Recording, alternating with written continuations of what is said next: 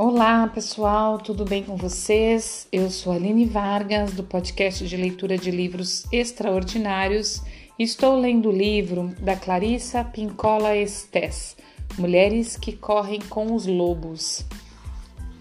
Vamos seguir em outro subtítulo, A Dança do Corpo e da Alma, certo? Uma boa leitura e uma boa escuta para nós. Através dos seus corpos, as mulheres vivem muito perto da natureza da vida, morte e vida. Quando as mulheres estão em pleno uso de sua mente instintiva, suas ideias e impulsos no sentido de amar, de criar, de acreditar, de desejar, nascem, cumprem seu tempo, fenecem e morrem, para renascer mais uma vez. Seria possível dizer que as mulheres põem esse conhecimento em prática no consciente e no, e no inconsciente a cada ciclo lunar nas suas vidas. Seria possível dizer que as mulheres põem este conhecimento em prática no consciente e no inconsciente a cada ciclo lunar nas suas vidas. Está aqui a explicação da minha ligação com a Lua. Eu já sempre soube que a Lua era muito para mim, né? Ela mexia demais comigo e ela me dava muitas respostas e ela fazia muito parte da, dos meus ciclos. Não é em vão que eu tenho o, tatuado no meu corpo a, as fases da Lua. Mas eu acredito muito e eu já vi muita gente falar isso. Que a, e não é só as mulheres, mas as mulheres mais... É, são muito influenciadas pelos ciclos, né, pelos, pelos ciclos da Lua, certo? Então vamos seguir. Para algumas, essa Lua que determina os ciclos está lá no céu. Para outras, ela é a mulher esqueleto que vive nas suas próprias psiques. É, e aí é que eu acredito que a Lua... É, eu não sei se existe dentro da gente também uma lua, né? Eu acredito que, a gente, que os nossos ciclos são, sim, relacionados à lua do céu, né? A lua mesmo, certo? A partir de sua própria carne e dos seus próprios ossos, bem como dos ciclos constantes de enchimento e de esvaziamento do vaso vermelho do seu ventre, a mulher compreende, em termos físicos, emocionais e espirituais, que os apogeus têm seus declínios e sua morte, e o que, e o que sobra renasce de um jeito inesperado e por me, meios inspirados, só para voltar ao nada e mais uma vez retornar em pleno esplendor. Como podemos ver, os ciclos da mulher esqueleto permeiam e perpassam a mulher inteira. Não pode ser diferente. Às vezes, os homens que ainda estão fugindo da natureza da vida, morte e vida, têm medo de uma mulher dessas, porque pressentem ser ela uma aliada natural da mulher esqueleto. No entanto, nem sempre foi assim. O símbolo da mulher esqueleto é um resquício de um tempo em que se sabia muito sobre a morte como transformação espiritual, em que a morte era bem-vinda como um, presente, um parente próximo, como nossa própria irmã, mãe, irmão, pai ou amante. Nas fantasias femininas, a morte mulher, a mãe morte ou a morte donzela sempre foi interpretada como a portadora do destino, a criadora, a viagem ceifa, ceifadora, a mãe, a que caminha pelo rio e a recriadora, todos esses pa- papéis num ciclo. Às vezes, aquele que está fugindo da natureza da vida, morte e vida, insiste em pensar que o amor é apenas uma dádiva. No entanto, o amor, em sua plenitude, é uma série de mortes e de renascimentos. Deixamos uma fase, um aspecto do amor e entramos em outra. A paixão morre e volta. A dor é espantada para longe e vem à tona mais adiante. Amar significa abraçar e, ao mesmo tempo, suportar inúmeros finais e inúmeros recomeços, todos no mesmo relacionamento. O processo se complica com o fato de que grande parte da nossa cultura excessivamente civiliz- civilizada tem dificuldade para tolerar o que tiver natureza transformadora. Existem atitudes melhores para nosso envolvimento com a natureza da vida, morte e vida. Em todo o mundo, embora lhe atribuam nomes diferentes, muitos veem essa natureza como um, um baile com la morte, um baile com la morte, uma dança com a morte. A morte como um dos parceiros, a vida como o outro. Bem ao norte da região das dunas dos Grandes Lagos, onde ainda vivem pessoas que falam um dialeto bíblico cheio de tus e vós, há uma história intitulada The Abdeblut, não sei se eu vou saber ler em inglês, mas é mais ou menos isso. Na versão que me foi passada pela senhora Arlene Schifferler, trata-se da história de uma mulher que recebe junto à sua lareira uma vigia- viajante chamado... Vamos lá. Trata-se de uma história de uma mulher que recebe junto à sua lareira uma viajante chamado Morte. A velha não sente medo.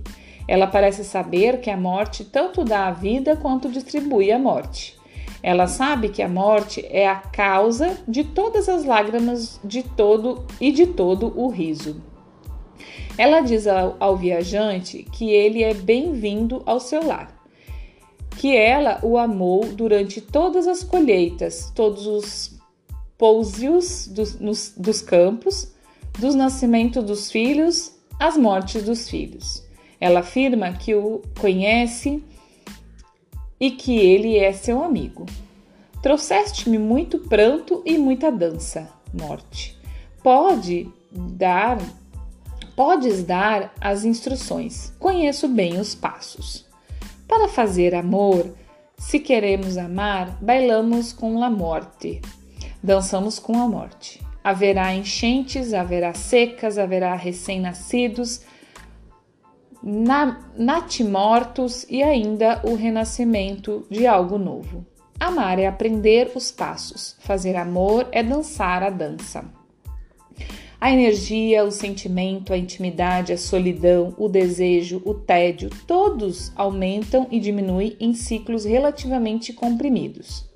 Nosso desejo de proximidade e de separação alerta ao alterna ciclos de crescimento e de declínio.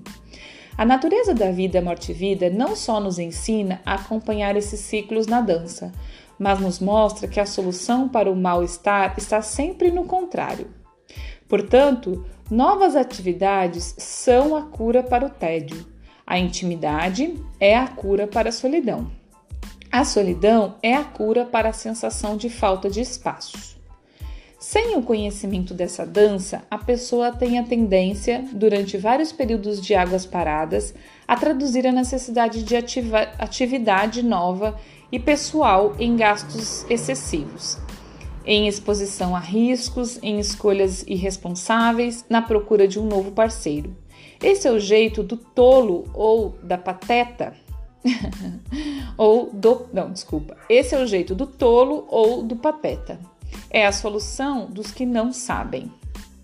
A princípio, nós todos pensamos que podemos deixar para trás o aspecto da morte da natureza, da vida, morte e vida. A verdade é que não conseguimos, pois ele nos acompanha de perto, aos trancos e barrancos, até dentro da nossa casa, até dentro da nossa consciência. Se não for por outro modo, aprendemos acerca da, dessa natureza mais sombria quando aceitamos o fato de que o mundo não é lindo, de que chances são perdidas, de que oportunidades surgem inesperadamente, de que os ciclos da vida, morte e vida prevalecem, quer queiramos, quer não. No entanto, se vivemos como, como respiramos, inspirando e soltando, não poderemos errar.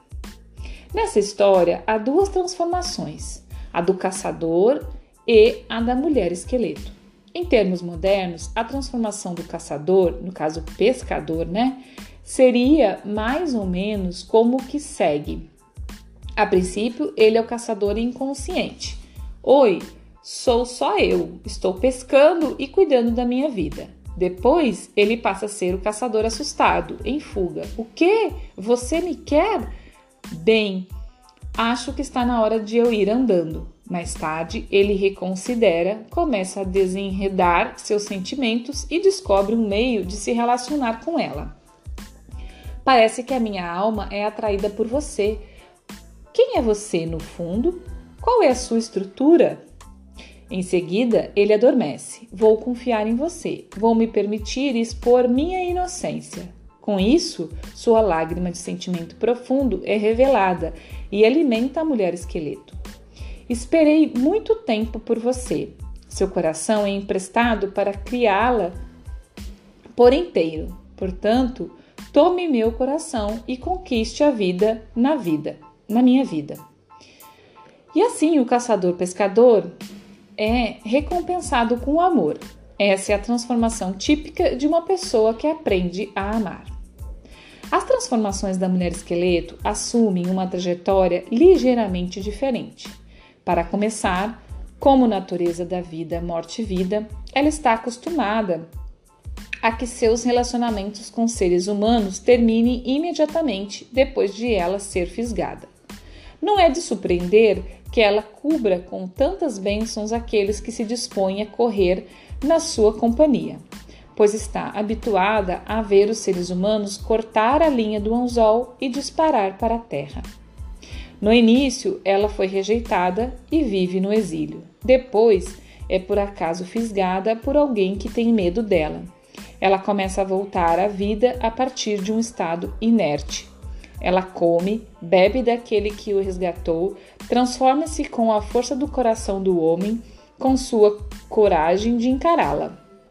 Ela se transforma de esqueleto em ser vivo.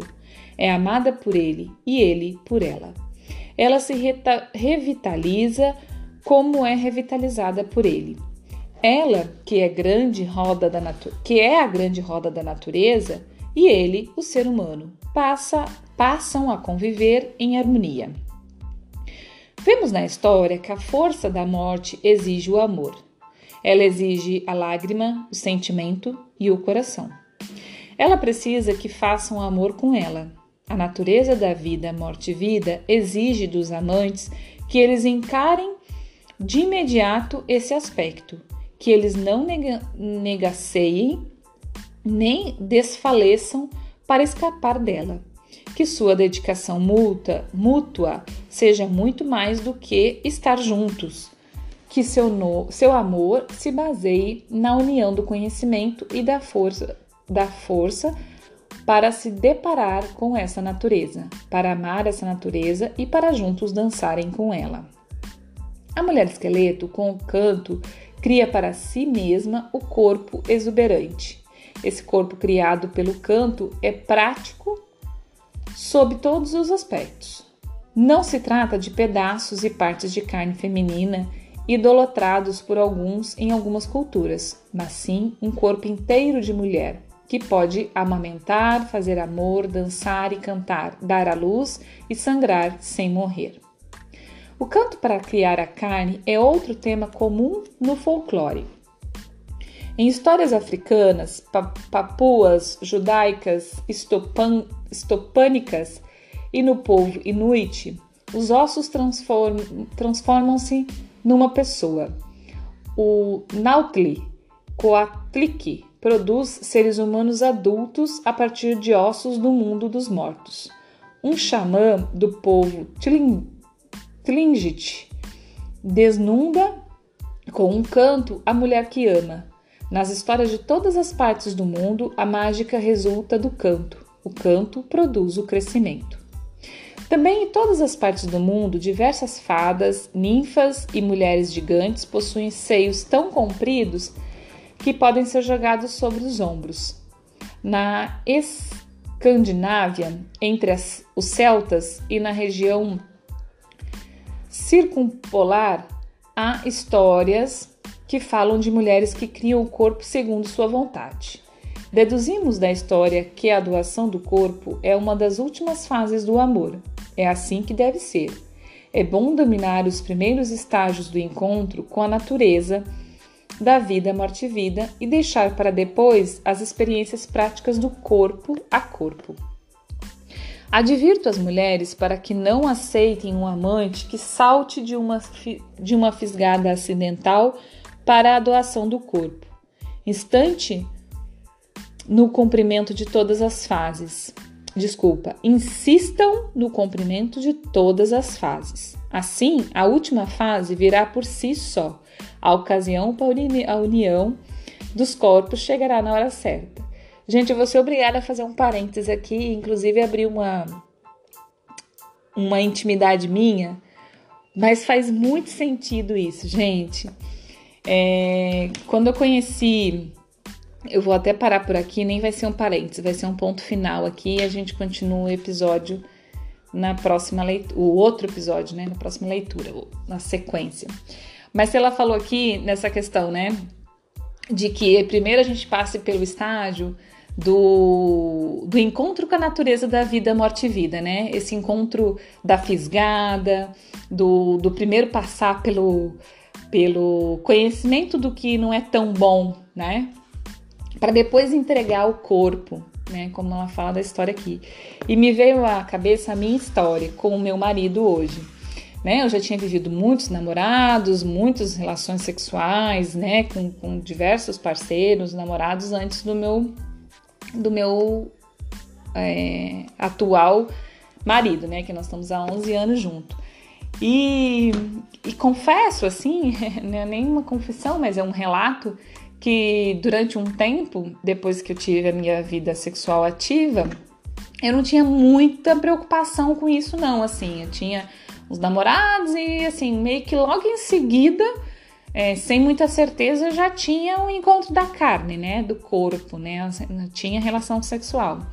E com o meu atual marido, quando eu fui, né, ele, ele começou a A me, a me fisgar, né, e, e a gente começou a pensar na possibilidade de ficar junto, e eu disse, não, eu inclusive, assim, acho que até já contei uma, isso aqui, eu escutei uma voz muito forte, que eu, pra mim, acredito que seja uma voz divina, né, do meu próprio, ou do meu próprio espírito, ou, né, do espírito divino, é... falando que ele era o homem da minha vida, os pais do meus, dos meus filhos. Eu escutei justamente isso. Esse é o homem da sua vida, pai dos seus filhos. Então, eu realmente fui para me dedicar a esse relacionamento.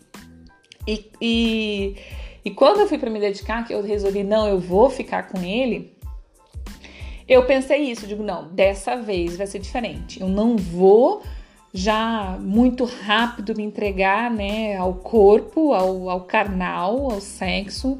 Vou, vamos namorar, vamos, vamos fazer como, como foi quando eu comecei a namorar, né? Meu primeiro namorado que tem todo essa, esse conhecimento maior para depois chegar nas vias de fato, né? É, e aí eu disse, não, com ele eu vou, vou, vou fazer que eu sou virgem de novo, né? Vai ter um, um relacionamento, vamos entender melhor, vamos se conhecer, vamos conversar, vamos ver onde vai dar, como é que vai ser... Para depois, vamos, a hora certa vai chegar, mas isso vai ser com calma.